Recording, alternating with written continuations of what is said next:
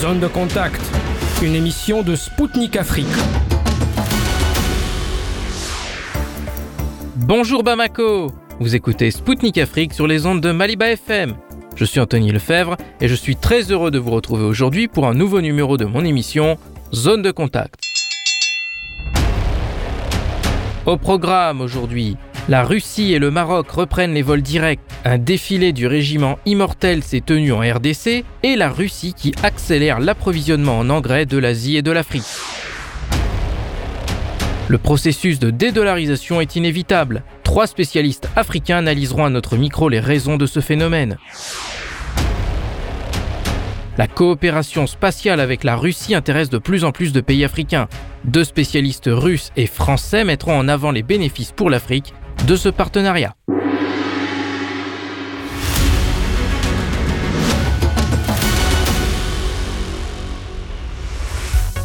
Prendre un billet d'avion entre Casablanca et Moscou, c'est désormais possible. Depuis le 2 mai, une liaison aérienne directe entre la Russie et le Maroc est de nouveau assurée. Royal Air Maroc avait auparavant suspendu les vols directs entre les deux pays en mars 2022 en raison des exigences des compagnies d'assurance sur fond de sanctions anti-russes.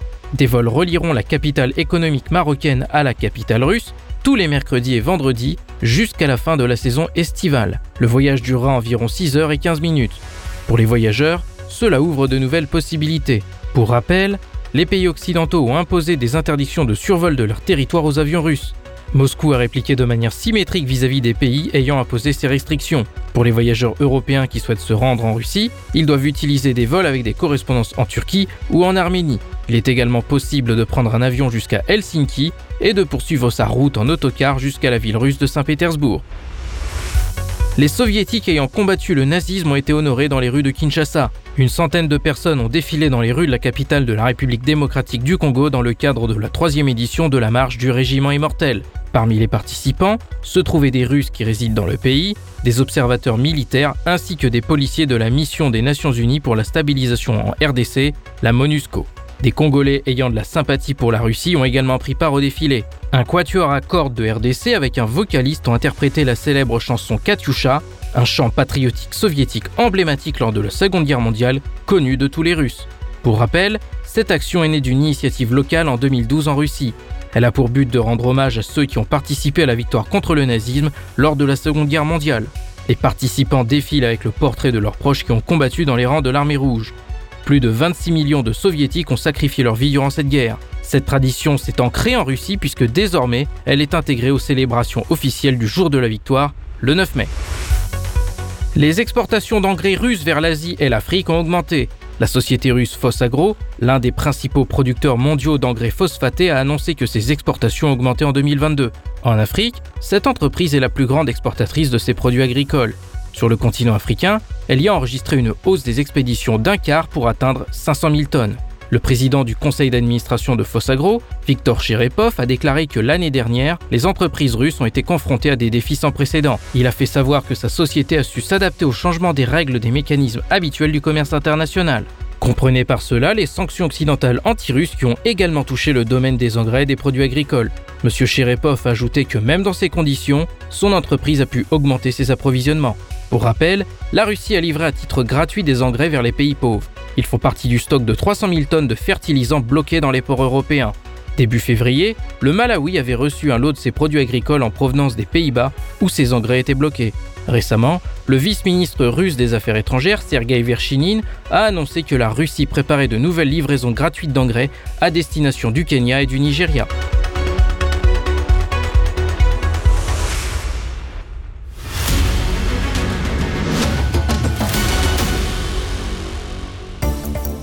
Mesdames, Messieurs, je vous rappelle que vous écoutez Spoutnik Afrique sur Maliba FM. Je salue celles et ceux qui viennent de régler leur poste de radio sur 99.5 FM.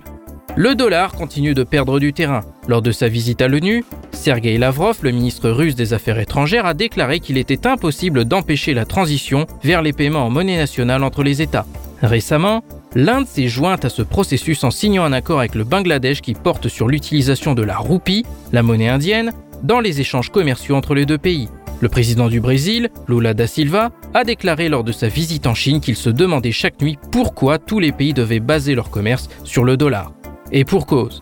les sanctions imposées par Washington à la Russie suite au début de l'opération spéciale ont eu pour effet dans de nombreux pays de s'interroger sur l'intérêt du recours au billet vert. Pour rappel, l'extraterritorialité du droit américain s'applique, y compris lors de transactions avec la devise américaine. C'est notamment sur cette base que la justice américaine a condamné dans les années 2010 des banques françaises pour avoir commercé avec des pays sous sanctions économiques américaines. Au micro de Sputnik Afrique, le professeur Amidou Sawadogo, enseignant-chercheur et macroéconomiste burkinabé, Paul Ella, analyste financier et géostratège camerounais, président du mouvement African Revival et président du comité d'organisation des Pan African Awards, ainsi que Fortuna Mungunga, experts en économie et finances congolais, se sont interrogés dans une interview conjointe sur ce processus en cours et sur les choix que doit faire l'Afrique face à l'émergence d'un monde multipolaire. Écoutons-les. Professeur Sawadogo, je vous donne la parole pour commencer. À l'issue de sa visite à l'ONU, le chef de la diplomatie russe, Sergei Lavrov, a déclaré qu'il était impossible d'empêcher la transition vers les paiements en monnaie nationale entre les États, ce qui réduirait la part du dollar dans l'économie mondiale. Êtes-vous d'accord avec ce constat? La transition, cette transition vers les monnaies nationales euh, peut être bénéfique pour les pays qui ont des relations commerciales euh, étroites et qui souhaitent réduire leur dépendance aux devises étrangères. Les paiements en monnaie nationale peuvent également euh, réduire les coûts de transaction et les risques de change. Euh, de toute façon, c'est quelque chose, à mon sens, qu'on ne peut pas freiner. Et avec même la digitalisation, la part du dollar va naturellement baisser dans les échanges internationaux, quand bien même cette digitalisation utilisait essentiellement une formule numérique où on écrivait essentiellement avec le dollar. Mais euh, la transition au paiement euh, par rapport aux monnaies nationales, là, euh, ça va faire effectivement en sorte que la part du dollar va baisser dans les transactions internationales. Cependant, il y a des défis hein, à relever et pour que cela fonctionne correctement. Les pays doivent avoir un système de paiement efficace et fiable pour faciliter ces transactions. Bon, je pense aussi que les banques centrales hein, des pays-là doivent travailler en collaboration pour faciliter essentiellement les conversions des différentes monnaies. Et c'est en cela qu'ils gagneront le pari hein, de valoriser et de fiabiliser hein, les échanges euh, en monnaie euh, locale, c'est-à-dire en monnaie nationale. Paul est là. Le professeur Sawadogo vient de nous dire que le processus de dédollarisation était inéluctable et comportait de nombreux avantages. Qu'en pensez-vous? Il faut dire que le ministre des Affaires étrangères, Sergei Lavrov, a raison de déclarer que les échanges devront se faire euh, dans d'autres monnaies que le dollar et que les États-Unis ne pourront pas l'empêcher. C'est totalement impossible.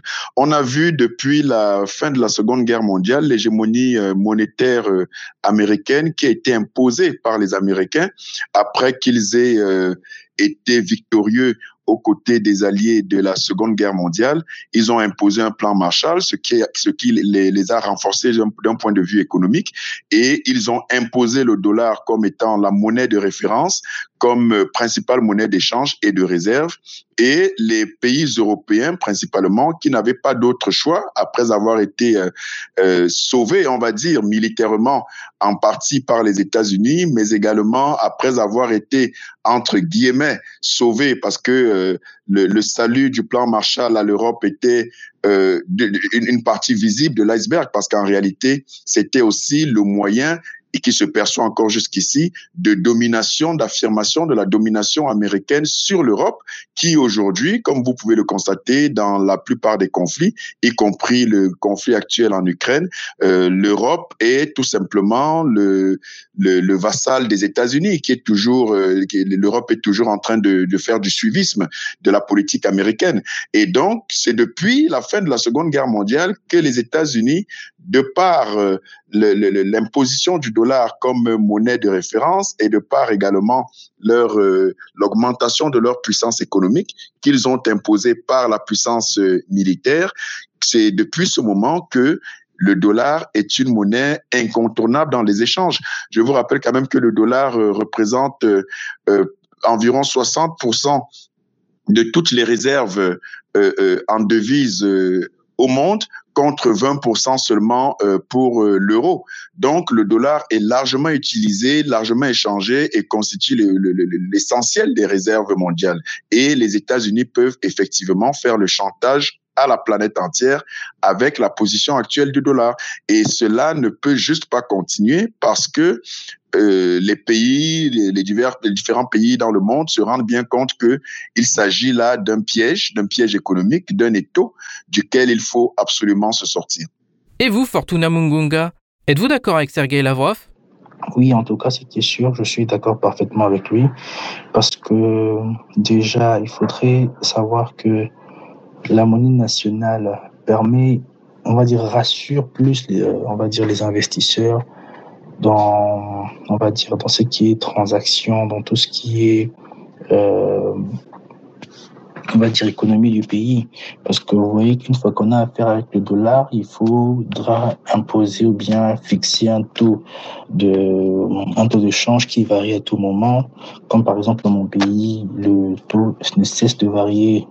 Donc, ça déstabilise un peu. Donc, euh, tu peux aller prendre un prêt euh, à la banque, par exemple, de temps et lorsque tu vas rembourser avec les intérêts, lorsque le, taux change, cela modifie même ce que tu dois rembourser. Alors, utiliser la monnaie nationale est vraiment euh, chose facile. Cela va faciliter beaucoup de choses. Monsieur Mungunga, ces derniers temps, de plus en plus de pays ont souhaité ou commencent déjà à commercer en devise nationale en lieu en place du dollar.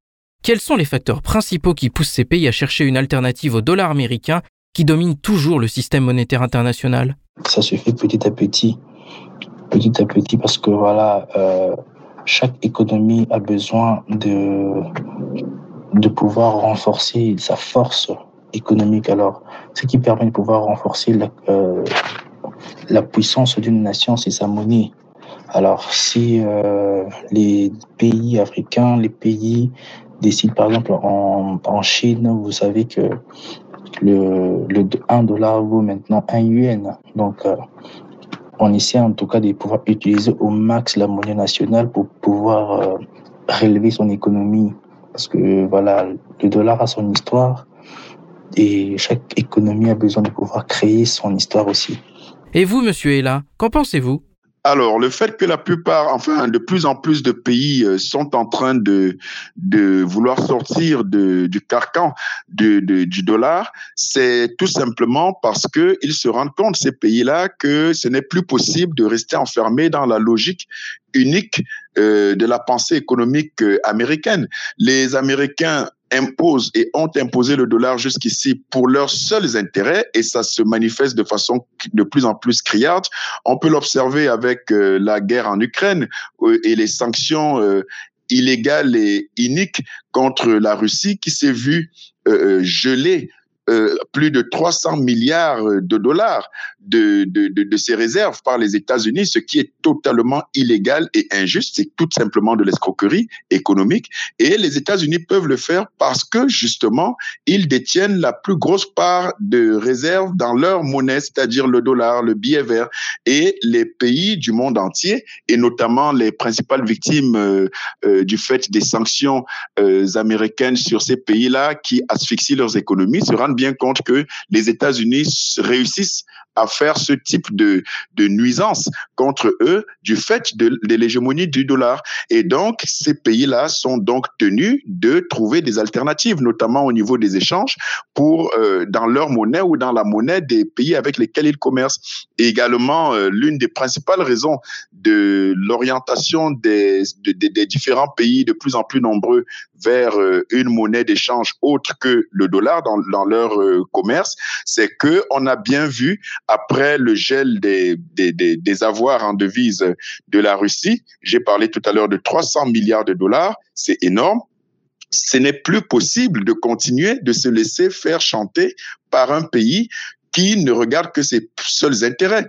Et euh, avec les sanctions euh, américaines à tour de bras, selon leurs désidératés et selon leurs seuls intérêts, il n'est plus possible pour des dirigeants raisonnables de laisser encore envisager une perpétuation de cette domination de leurs économies par le dollar. Donc, il est de bon ton, justement, que des pays commencent à réfléchir à échanger dans des monnaies autres que le dollar pour sortir justement de cette hégémonie monétaire américaine. C'est le cas, par exemple, qui l'eût cru, l'Arabie saoudite qui est le partenaire numéro un des États-Unis en termes de, pétrole par rapport aux échanges de pétrole qui a euh, choisi de faire ces échanges avec la Chine en, en yuan, par exemple, en yuan et dans la monnaie euh, de l'Arabie saoudite. Donc, vous avez le BRICS, les BRICS, le Brésil, la Russie, l'Inde, la Chine et l'Afrique du Sud, qui euh, euh, sont dans une logique de créer leur monnaie et avant même de créer leur monnaie,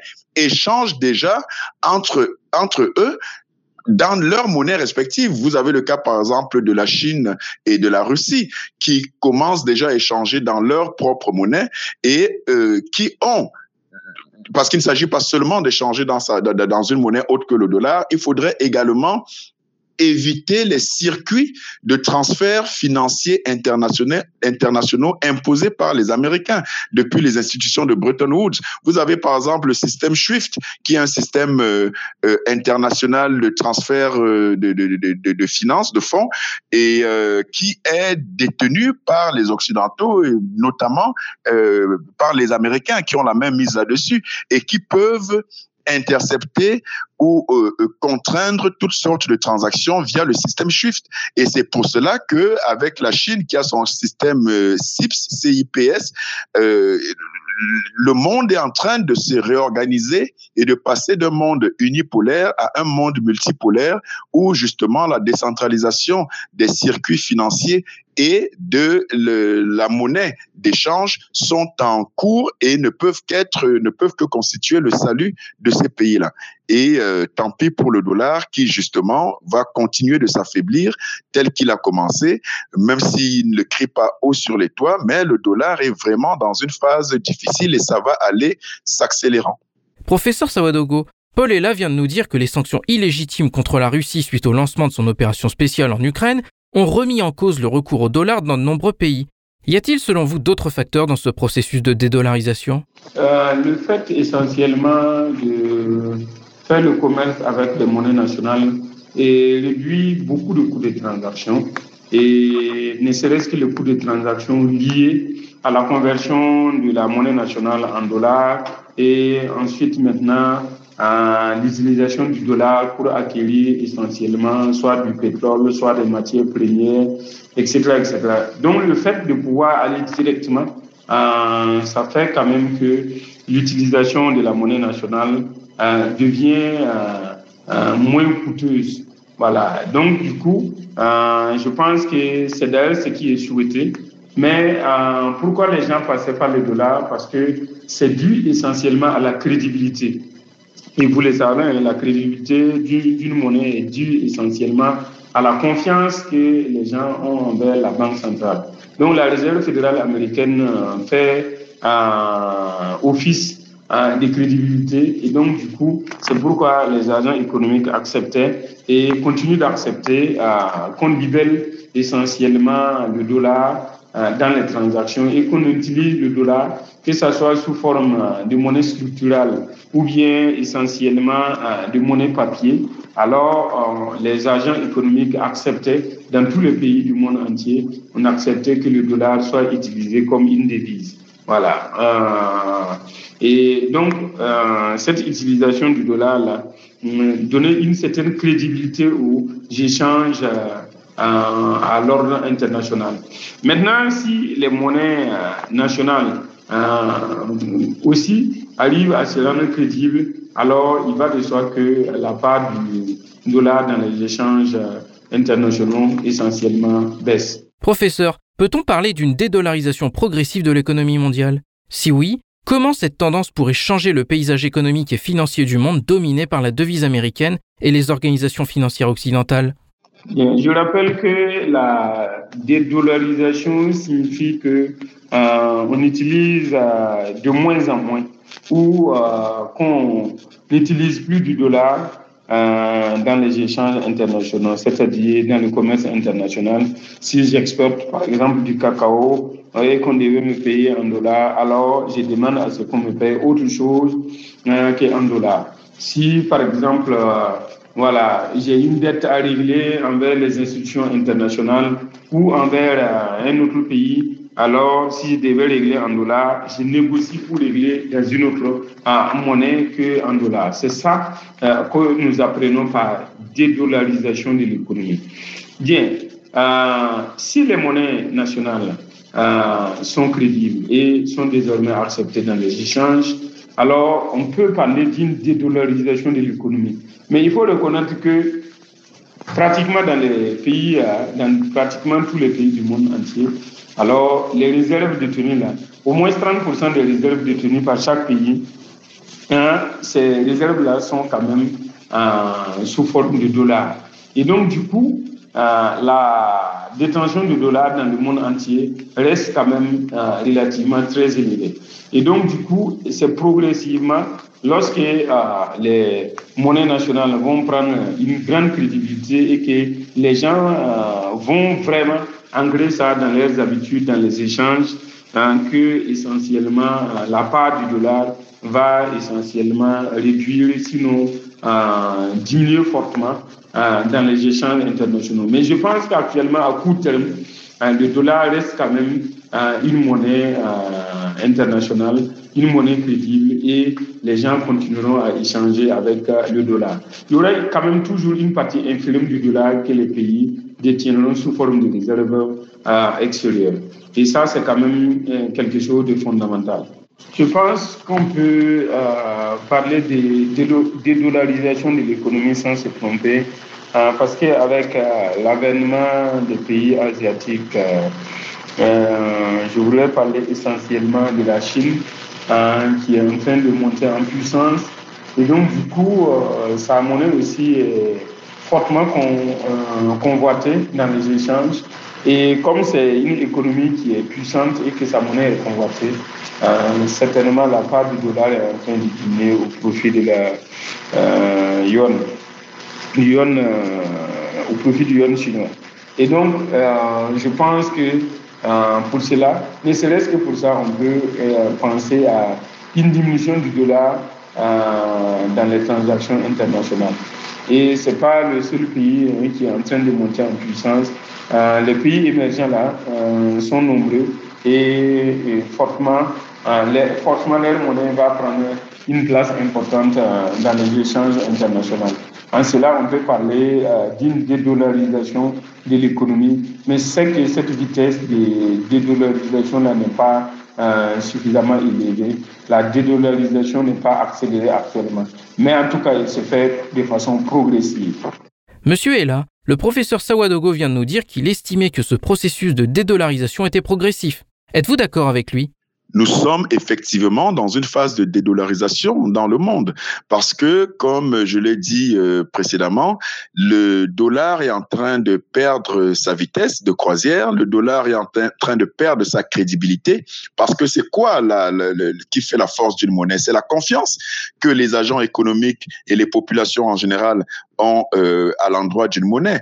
Et la confiance du dollar est en train de s'effriter progressivement, notamment avec euh, les différentes crises qu'ont connu euh, euh, euh, les différents pays dans le monde. Je pense à la, la, la l'une des plus récentes, la crise de 2008, mais encore euh, la plus récente encore avec euh, la crise bancaire, notamment qui a touché les pays européens et américains, qui, qui ont vu les Américains et les pays européens concernés déverser des sommes importantes en, en, en milliards de dollars pour justement sauver ces banques. Et tout cela provient du fait que le dollar reste la monnaie, jusqu'ici en tout cas, a été la monnaie euh, d'échange privilégiée imposée par le système euh, occidental et il n'est plus possible je l'ai dit tout à l'heure, que les pays restent dans cet état de fait parce que la liberté économique est essentielle pour l'épanouissement justement de ces pays-là.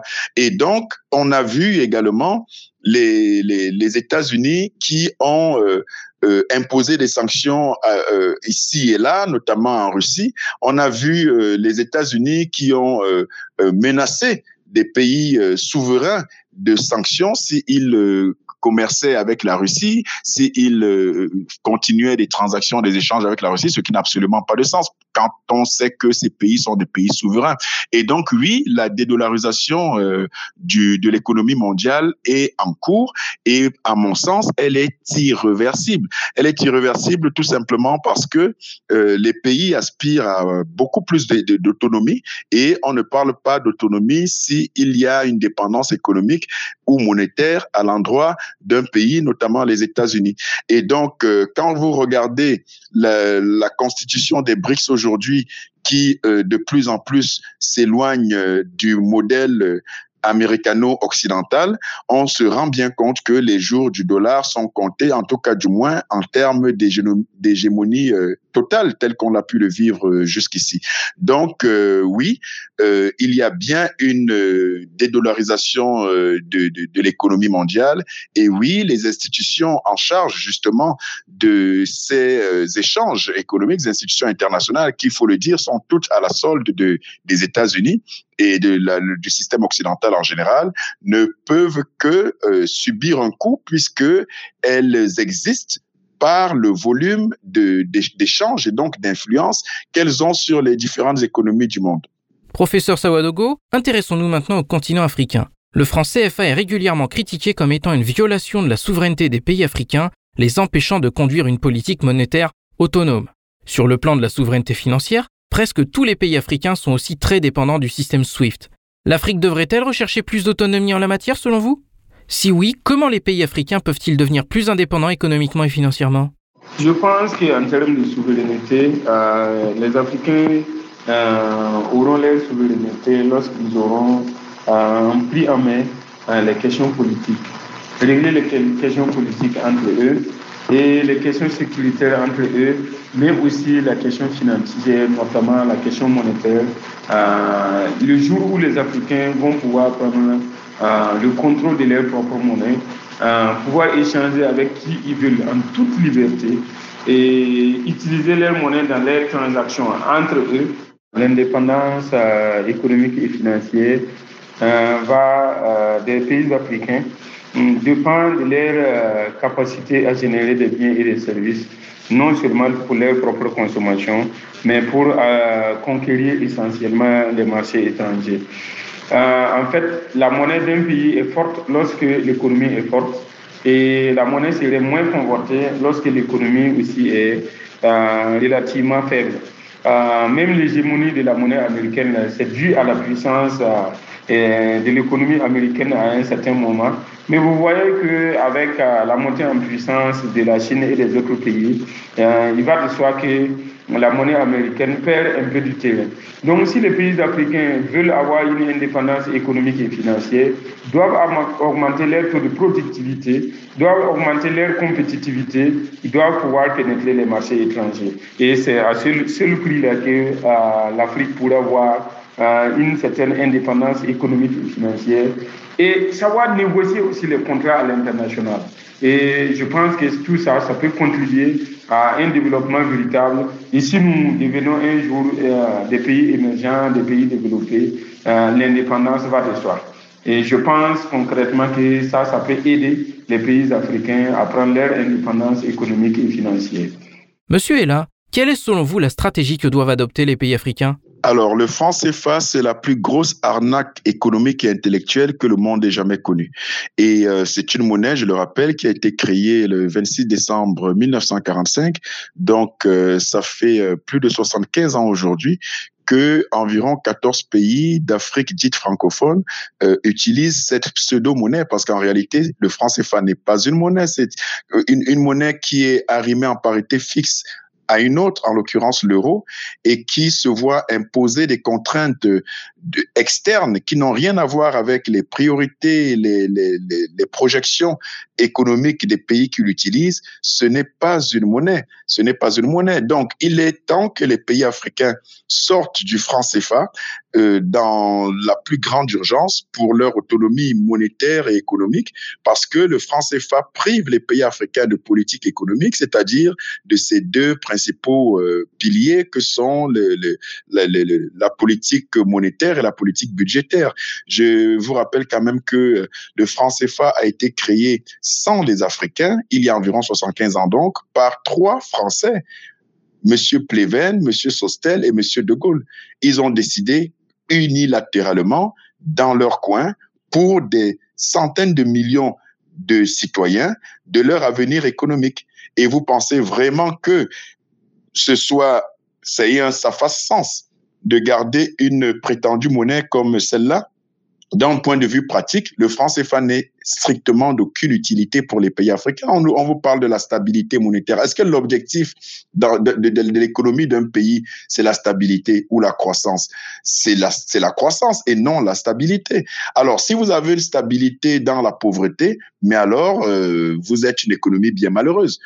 Mais si vous avez la possibilité de créer de la croissance tout en gérant votre inflation au gré des intérêts de votre pays et selon la politique économique que vous avez définie, alors là, vous êtes une économie dynamique. Parce que quand on parle de stabilité, qu'on présente ça comme un atout, c'est-à-dire qu'on maintient l'inflation à un niveau bas, pour des pays qui n'ont jamais commencé à amorcer seulement leur industrialisation, ça n'a juste pas de sens. Ce genre de raisonnement n'est pas digne de personnes qui se présentent comme étant des économistes. Ce n'est pas possible que dans un dans des pays qui n'ont même pas encore amorcé leur développement parce que leur tissu industriel est inexistant, que vous leur demandiez de maintenir l'inflation à un niveau bas, quand on sait que c'est la monnaie qui précède la production et donc que il faut une marge d'inflation, notamment dans des politiques euh, euh, expansionnistes qui euh,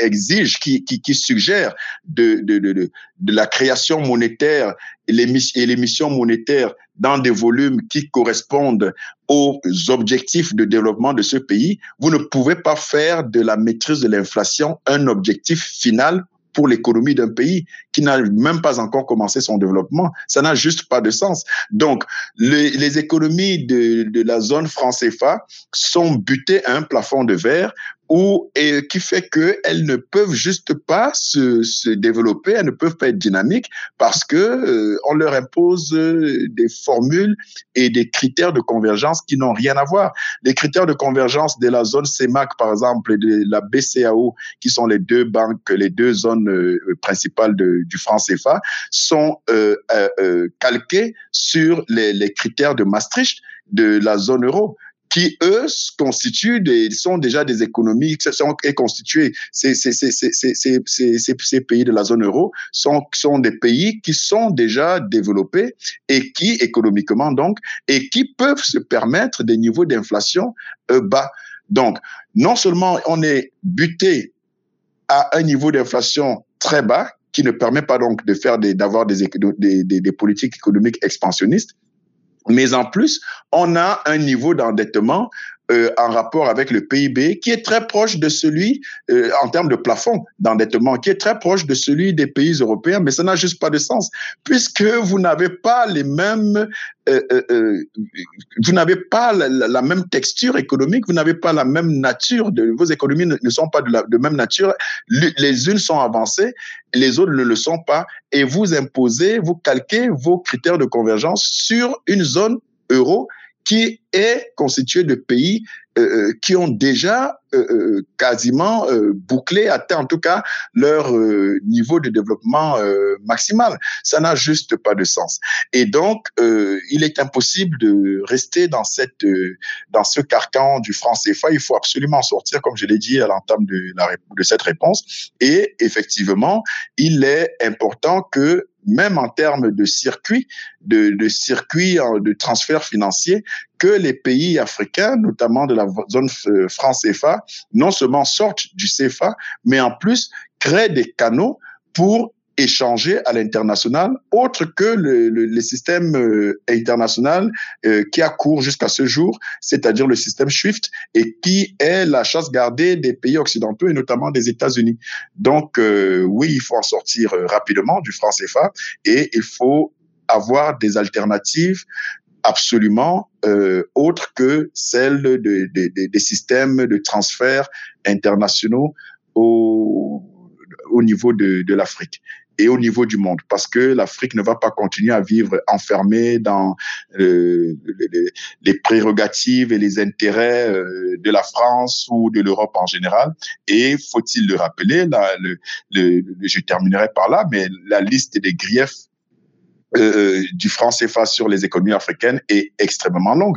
Mais vous avez un problème majeur, c'est que l'euro est une monnaie forte et le franc CFA arrimé directement à l'euro pour des économies euh, de ces pays qui dépendent du franc CFA, qui sont encore euh, dans des stades de, euh, embryonnaire en termes de développement, il n'est juste pas possible de penser à des économies euh, aux politiques tournées, par exemple, vers l'exportation, parce que la monnaie forte à laquelle se sont arrimés les, pays du franc CFA, euh, c'est-à-dire euh, donc cette monnaie forte, l'euro, empêche les exportations.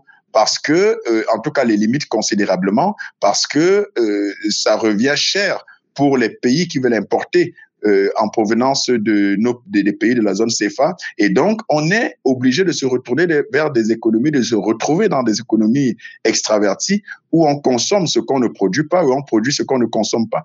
Et ça n'a juste euh, pas de sens de rester dans cette euh, situation. Monsieur là. Je vous laisse le mot de la fin. Selon vous, quels choix commerciaux et monétaires doit faire l'Afrique dans ce monde qui devient de plus en plus multipolaire? Alors, ben, les choix pour l'Afrique dans un monde multipolaire tel qu'il se dessine sont clairs.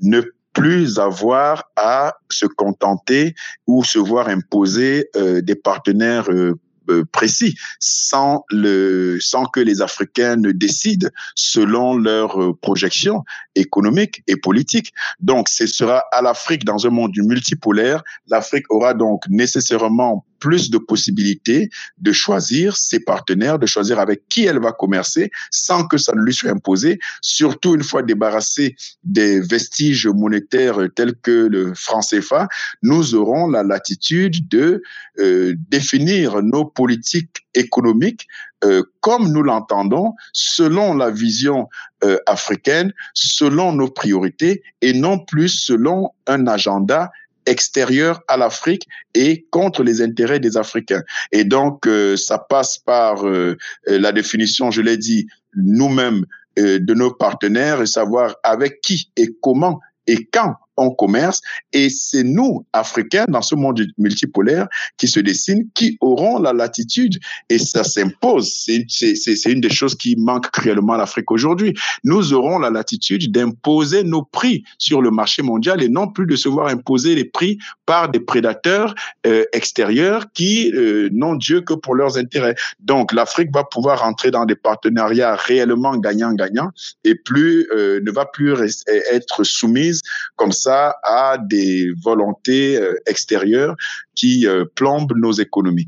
Et euh, évidemment, nous saurons choisir, non seulement en termes de partenaires, mais également en termes de canaux d'échange et de transactions, les moyens qui nous arrangent le mieux au gré de nos propres intérêts.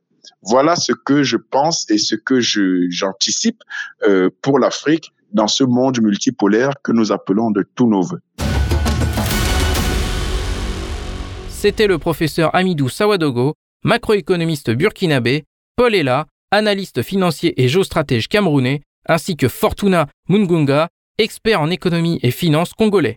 Ils ont analysé à notre micro le processus de dédollarisation en cours dans le monde et préconisé des mesures pour permettre au continent africain de devenir une locomotive du futur monde multipolaire.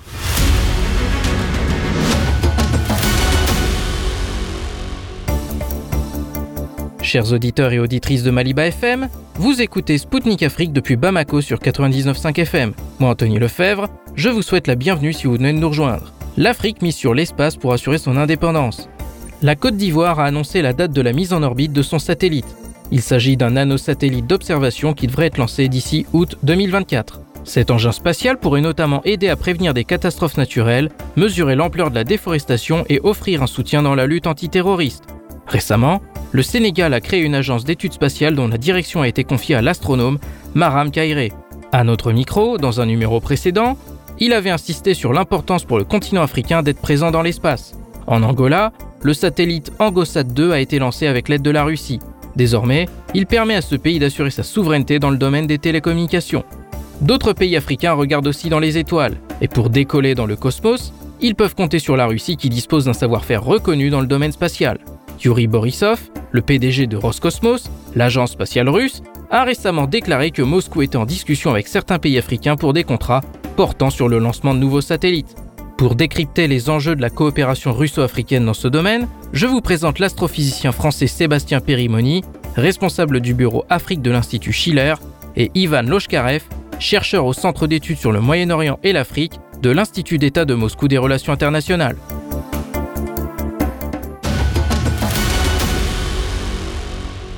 Monsieur Perimoni, je vais démarrer avec vous. Le PDG de l'agence spatiale russe Roscosmos, Yuri Borisov, a déclaré que la Russie travaillait avec certains pays africains sur des contrats pour lancer de nouveaux satellites. Quelles opportunités offrent les technologies spatiales russes aux pays africains?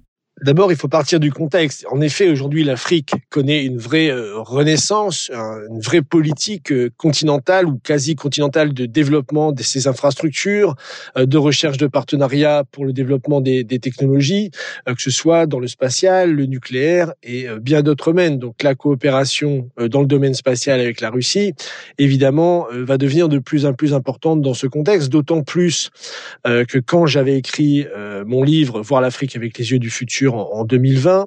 Euh, j'avais consacré d'ailleurs un, chapitre au spatial en Afrique, euh, donc puisqu'en fait il y a beaucoup de pays africains maintenant qui ont lancé leurs propres satellites, et un deuxième chapitre au nucléaire en Afrique, le développement de l'énergie nucléaire. Et c'est vrai que bon, pour l'instant, la Russie est plus positionnée euh, sur ces questions de, développement, de coopération dans le domaine du nucléaire civil que dans le spatial, mais on voit justement cette volonté de PDG de, Roscosmos, hein, Yuri Borisov, euh, d'élargir ce partenariat dans le domaine des technologies spatiales. Et je pense que le sommet euh, Russie-Afrique qui aura lieu fin juillet euh, en, en, Russie sera une des occasions. Mais c'est vrai, euh, dans ce chapitre sur le nucléaire. Je pense qu'un des discours de, de, référence euh, sur ces questions de, de, partenariat stratégique dans les technologies euh, reste le discours de Vladimir Poutine du 9 juillet 2019, hein, quand il y avait eu le ce deuxième sommet mondial sur la production et l'industrialisation à Ekaterinbourg,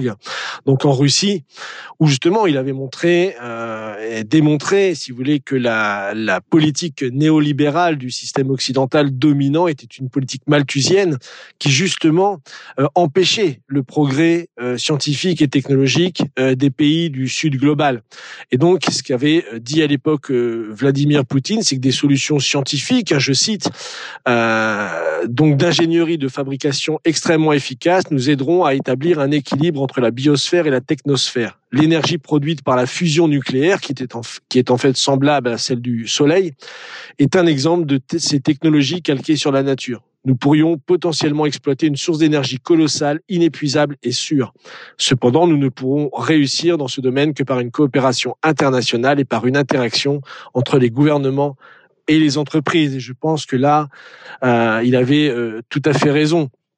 Donc c'est vrai que euh, la Russie est plus engagée. Je sais que la Russie euh, a, a, signé avec Rosatom euh, plus de plus de dix contrats en fait avec des pays comme le Ghana, le Nigeria. Ils sont en train de construire un centre de recherche sur le nucléaire au Rwanda. Bien sûr, la centrale qui est en train d'être construite à El Daba en Égypte. Donc c'est vrai que le partenariat russo-africain dans le domaine du nucléaire est plus avancé. Mais les déclarations euh, du, du PDG de Roscosmos sont de bon augure puisqu'il affiche son intention de d'augmenter l'offre des technologies proposées euh, par la Russie aux pays d'Afrique. Il euh, faut savoir que ça va très vite. la Tunisie a été le premier pays du Maghreb et sixième pays d'Afrique à créer son propre satellite, donc 100% made in Africa. Hein. Donc ça, c'était Challenge One, donc lancé par la Tunisie en avril 2021. ensuite, il y a eu le premier nanosatellite mauricien, l'île Maurice, un Mirsat 1, qui a été lancé euh, à partir de la fusée SpaceX aux États-Unis. Euh, ensuite, euh, l'Ouganda, le Zimbabwe, qui en l'année dernière, donc en novembre 2022, ont également lancé leur propre satellite en orbite avec l'aide du Japon. Et donc voilà, on voit que ce, marché et ce développement des, technologies spatiales est en plein boom au cœur du continent africain. Monsieur Loshkarev, Sébastien Périmoni vient de nous dire que la coopération spatiale des pays africains va devenir encore plus importante à l'avenir. Pouvez-vous nous dire comment cela est perçu depuis la Russie? Pour Roscosmos, développer des liens avec l'Afrique signifie pénétrer des marchés déjà clairs et prévisibles. Pour les pays africains, il s'agit tout d'abord de la possibilité d'accéder à l'Internet à haut débit qui n'est pas transmis par câble, mais par une constellation orbitale de satellites. Cela augmentera la portée et la vitesse de l'Internet, du moins à long terme. Deuxièmement, les satellites peuvent être utilisés pour la cartographie, la planification et la construction d'infrastructures, le développement d'agglomérations urbaines et les installations de production d'énergie. Citons par exemple les centrales hydroélectriques, en particulier en Afrique du Sud. Enfin, l'utilisation de l'équipe satellite pour surveiller les phénomènes naturels tels que les nuages de pluie, les tempêtes de sable, etc., peut jouer un rôle très important dans les réalités africaines.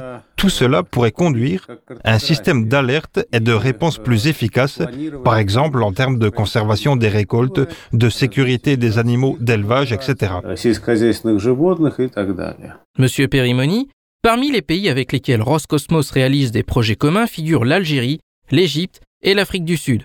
Pourquoi ces États développent-ils leur coopération spatiale avec Moscou? On sait que pour résoudre de, nombreuses problématiques de souveraineté, les défis sécuritaires, environnementaux, agricoles, accès à l'eau, lutter contre leur paillage clandestin, les défis climatiques, enfin voilà, on sait que parmi les, objectifs du développement euh, durable, les fameux 17 objectifs du développement durable, euh, plus de la moitié font appel direct aux technologies euh, spatiales. Alors euh, ça c'est euh, déjà un point qu'il faut souligner. Et euh, alors c'est vrai que la Russie travaille, a travaillé plus directement hein, avec l'Algérie, l'Égypte, l'Afrique du Sud, qui sont des partenaires historiques depuis plus longtemps, euh, et en particulier euh, dans le domaine du nucléaire, hein, puisque la, la, la, la, centrale nucléaire égyptienne sera construite par la, Russie. Hein. Et euh, mais faut pas oublier l'Angola. L'Angola ont, ont, annoncé aussi la mise, si on reste dans le domaine des technologies spatiales, euh, ont lancé en orbite le 12 octobre 2022 le satellite Angosat 2 donc que j'ai la chance d'avoir en main puisque j'ai eu la chance d'aller en Angola pour pouvoir euh, suivre les, premiers essais. Et donc ce satellite a été envoyé depuis la station euh, donc de Baïkonour au, Kazakhstan.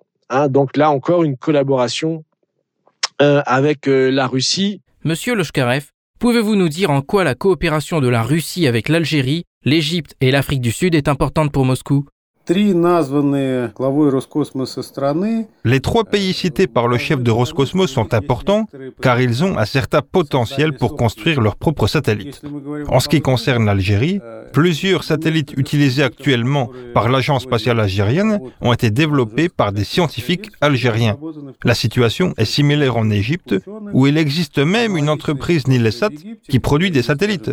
Par conséquent, le développement des relations avec ces États et leurs agences spatiales implique, entre autres, le renversement des échanges technologiques. Non seulement lorsque la Russie agit en tant que donateur des technologies de satellites, mais aussi quand les pays africains y contribuent comme des partenaires égaux, par exemple en faisant des propositions sur la conception, les composants, les solutions d'ingénierie, etc. Monsieur Perimoni, je voudrais rappeler qu'assurer la sécurité alimentaire est un défi stratégique pour l'Afrique. Comment les technologies spatiales peuvent-elles y contribuer? Aujourd'hui, ce que demandent la plupart des pays africains, c'est d'accéder à l'autosuffisance alimentaire. On le voit, le Zimbabwe, par exemple, récemment vient d'y arriver, euh, grâce à une politique très intelligente euh, euh, mise en place par le gouvernement. Et dans ce cadre d'aller vers l'autosuffisance alimentaire, euh, le recours aux, aux, satellites, évidemment, est devenu quelque chose de plus en plus euh, courant. Bon, les agriculteurs euh, aujourd'hui se dirigent par, par, par GPS hein, pour conduire leurs leur tracteurs. ça permet de contrôler directement depuis les satellites de les rendements des surfaces cultivées, d'identifier les, les, zones en manque d'eau, des déficits en engrais, lutter contre les, les, les nuisibles, anticiper même certaines maladies. Hein. On peut voir que il y a un lien entre l'humidité, le, le, et qui peut être décelé par les satellites pour savoir s'il va y avoir des nuisibles, des criquets, le paludisme qui va se développer. Donc on a, on a aujourd'hui toutes ces technologies qui sont euh, qui sont utilisés euh, pour euh, réellement apporter un, plus dans euh, l'objectif d'autosuffisance alimentaire, qui est l'un des objectifs du développement durable, et c'est ce que propose justement la, Russie à travers son, partenariat. Monsieur Loshkarev, Sébastien Périmoni vient de nous dire que les technologies utilisées à bord des satellites permettent d'aider les agriculteurs à améliorer leur rendement. Êtes-vous d'accord avec lui? La sécurité alimentaire est clairement liée au déploiement d'une grande constellation de satellites qui pourrait montrer les changements qui se produisent sur le continent africain en termes de climat, de mouvement des eaux côtières, de déplacement, par exemple des criquets, en particulier en Afrique de l'Est. Ça permettrait de mieux comprendre les mécanismes de déplacement de certains phénomènes météorologiques ou de ces mêmes essaims de criquets. Tout cela donnera la possibilité de mieux réagir à ces défis, de réduire encore la menace qu'ils font peser sur les cultures et sur les sols, en termes de salinisation ou d'érosion pendant les courtes saisons des pluies.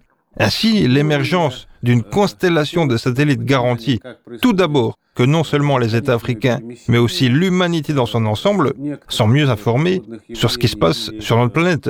Plus important encore, elle nous permet d'apporter une réponse meilleure et plus intelligente.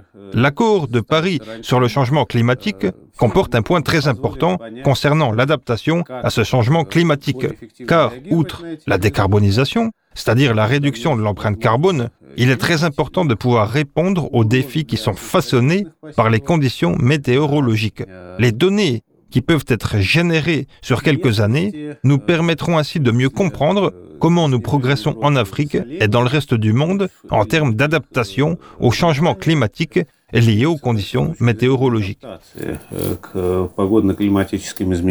Monsieur Perimoni, compte tenu du fait que l'Algérie est un des plus grands acheteurs d'armement russe dans le monde, Peut-on supposer que la coopération spatiale entre Alger et Moscou comprendra des projets liés à la défense et à la sécurité? C'est pas à moi d'intervenir sur ces sujets. Ça, ça dépend justement de la souveraineté euh, euh, des deux États. En effet, il va y avoir de plus en plus une coopération euh, spatiale dans le domaine de, la sécurité. Elle a déjà commencé. Hein, les systèmes des télécommunications, les satellites. Donc, c'est déjà aujourd'hui, on est déjà dans cette, cette cyberguerre, si on peut dire grâce aux technologies. Donc après, chaque pays euh, prendra ses, ses responsabilités. Monsieur Loshkarev, pouvez-vous expliquer pour nos auditeurs qui nous écoutent en quoi les satellites peuvent aider Alger dans le domaine de la défense? En principe, tout satellite peut être utilisé à des fins pacifiques ou militaires, selon les instruments qu'il embarque et selon ce qu'il surveille à la surface de la Terre. Qu'il s'agisse de terres agricoles à surveiller, du déploiement d'un contingent militaire ou du mouvement de groupes armés au sein d'un État, comme dans la zone du Sahel, tout cela peut être surveillé. Tout dépend des objets ciblés par les capteurs terrestres des satellites. Il est donc tout à fait possible que les satellites aient une finalité militaire. De plus, si nous parlons de pays comme l'Algérie, cet État est confronté à des risques sérieux liés à la propagation du fondamentalisme islamique dans la région nord-africaine et sahélienne, avec le mouvement de troupes terroristes mobiles, et pouvoir contrôler ou du moins comprendre plus précisément les mécanismes d'approvisionnement en armes et de déplacement de ces groupes permettra de répondre plus efficacement à ces menaces, y compris pour l'Algérie.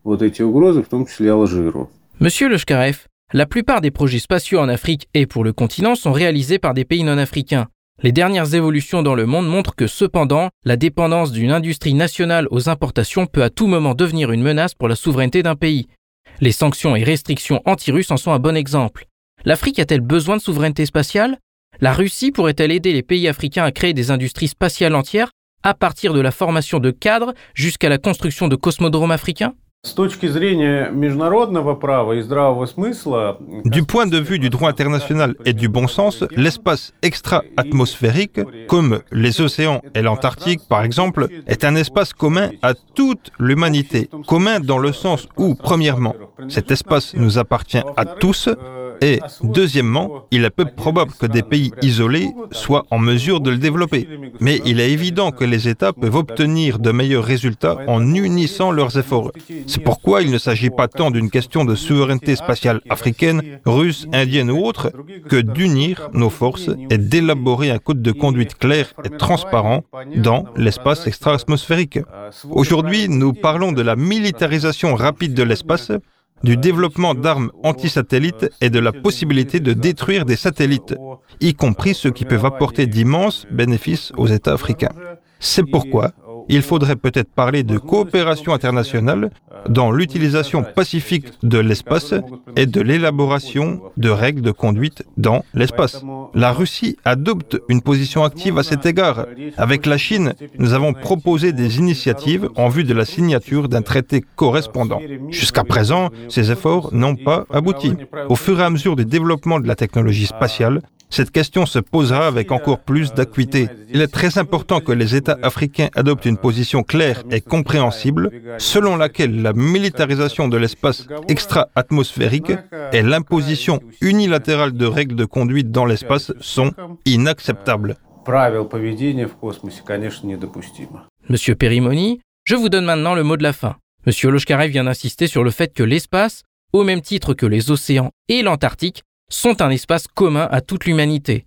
Mais Pouvez-vous expliquer concrètement pour nos auditeurs pourquoi l'Afrique a-t-elle besoin de souveraineté spatiale? La question que vous posez est très intéressante, c'est la question de la souveraineté nationale. Euh, c'est pour ça d'ailleurs que la plupart des pays euh, d'Afrique aujourd'hui essayent de fabriquer leurs satellites 100% euh, avec leurs ingénieurs, avec leurs leurs scientifiques, justement pour avoir cette souveraineté des données, cette souveraineté militaire et cette souveraineté, je dirais, spatiale, on pourrait dire grâce aux technologies. Donc c'est vrai que c'est un sujet qui va se poser et, euh, donc euh, qui euh, sera évidemment libre à chacun des pays de, de, de décider jusqu'où il accepte de, faire des partenariats dans ce cadre des, affaires sensibles entre guillemets qui concernent les États directement. Alors, on a entendu dernièrement un, projet euh, qui s'est annoncé, donc là qui serait fait en partenariat avec la Chine. Hein. donc c'est Djibouti qui a annoncé la création d'une première base de lancement spatial sur le continent africain.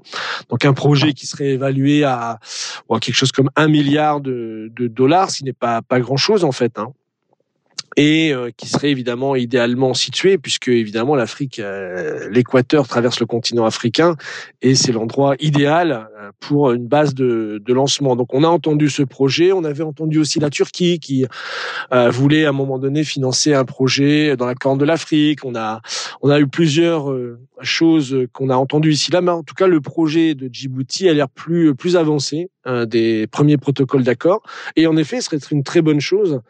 Euh, si vous voulez, que les pays s'unissent pour faire un, un, un, cosmodrome africain, pas, pas forcément que, que la Russie. C'est ce que disait d'ailleurs le président Poutine dans le discours que j'ai cité. Euh, il faut s'unir pour accéder à la fusion, euh, fusion thermonucléaire contrôlée. Et il faudrait s'unir pour pouvoir faire ce cosmodrome africain, parce que euh, comme on, on l'a vu avec les différents satellites, un sont lancés par le Japon, un par la Russie, un par la Chine, un par les États-Unis, un par la France. Donc il pourrait avoir une sorte d'agence qui coordonne tout ça pour aller beaucoup plus vite dans les projets et, euh, enfin réaliser euh, le rêve des, des, des, grands dirigeants qui ont toujours voulu cette coopération face au système de, de, de, de du monde des blocs, de la division, de la géopolitique. Et je terminerai simplement en citant euh, euh John Fitzgerald Kennedy. Vous savez, deux mois avant sa mort, il avait fait une proposition à l'Union soviétique de travailler ensemble dans le domaine du spatial. Et euh, deux mois plus tard, il était assassiné euh, parce que évidemment, il fallait maintenir à tout prix euh, le contexte de division du monde en blocs et de diviser pour mieux régner. Donc, je vais terminer avec cette citation parce que très peu de gens la connaissent et elle est absolument remarquable. Et je pense qu'elle fait, écho à ce qui doit se faire aujourd'hui, c'est-à-dire de laisser tomber la géopolitique mettre hors d'état de nuire ceux qui veulent amener le monde vers la guerre et euh, mettre en place un vrai partenariat entre les grandes puissances dans les domaines fondamentaux que sont le spatial et le nucléaire. Donc, citation de Kennedy. Enfin, dans un domaine où les États-Unis et l'Union soviétique ont une capacité particulière, celui de l'espace, il y a une place pour une nouvelle coopération, pour de nouveaux efforts conjoints dans la réglementation et l'exploration de l'espace. Je compte parmi ces possibilités une expédition commune sur la Lune. L'espace n'offre aucun problème de souveraineté. Par une résolution de cette Assemblée, les membres des Nations Unies ont renoncé à toute revendication de droits territoriaux dans l'espace extra-atmosphérique ou sur les corps célestes, et ont déclaré que le droit international de la Charte et la Charte des Nations Unies s'appliqueraient. Pourquoi dès lors le premier vol de l'homme sur la Lune devrait-il être une question de concurrence nationale? Pourquoi les États-Unis et l'Union soviétique, en préparant de telles expéditions, devraient-ils s'engager dans d'immenses duplications de recherche, de construction et de dépenses? Nous devrions certainement examiner si les scientifiques et les astronautes de nos deux pays en fait du monde entier, ne peuvent pas travailler ensemble à la conquête de l'espace en envoyant un jour au cours de cette décennie sur la Lune non pas les représentants d'une seule nation, mais les représentants de tous nos pays. C'était Sébastien Périmoni, responsable du Bureau Afrique de l'Institut Schiller, et Ivan Loshkarev, chercheur au Centre d'études sur le Moyen-Orient et l'Afrique de l'Institut d'État de Moscou des Relations internationales. Ils ont commenté pour Sputnik Afrique les bénéfices de la coopération avec la Russie dans le domaine spatial pour les pays africains. Mesdames, Messieurs, Sputnik Afrique, c'est tout pour aujourd'hui. Nous rendons l'antenne à Maliba FM. Moi, Anthony Lefebvre, j'aurai le plaisir de vous retrouver très prochainement aux commandes d'une nouvelle émission. Je vous invite à suivre l'actualité africaine et internationale sur notre site internet. D'ici là, portez-vous bien. Zone de contact, une émission de Spoutnik Afrique.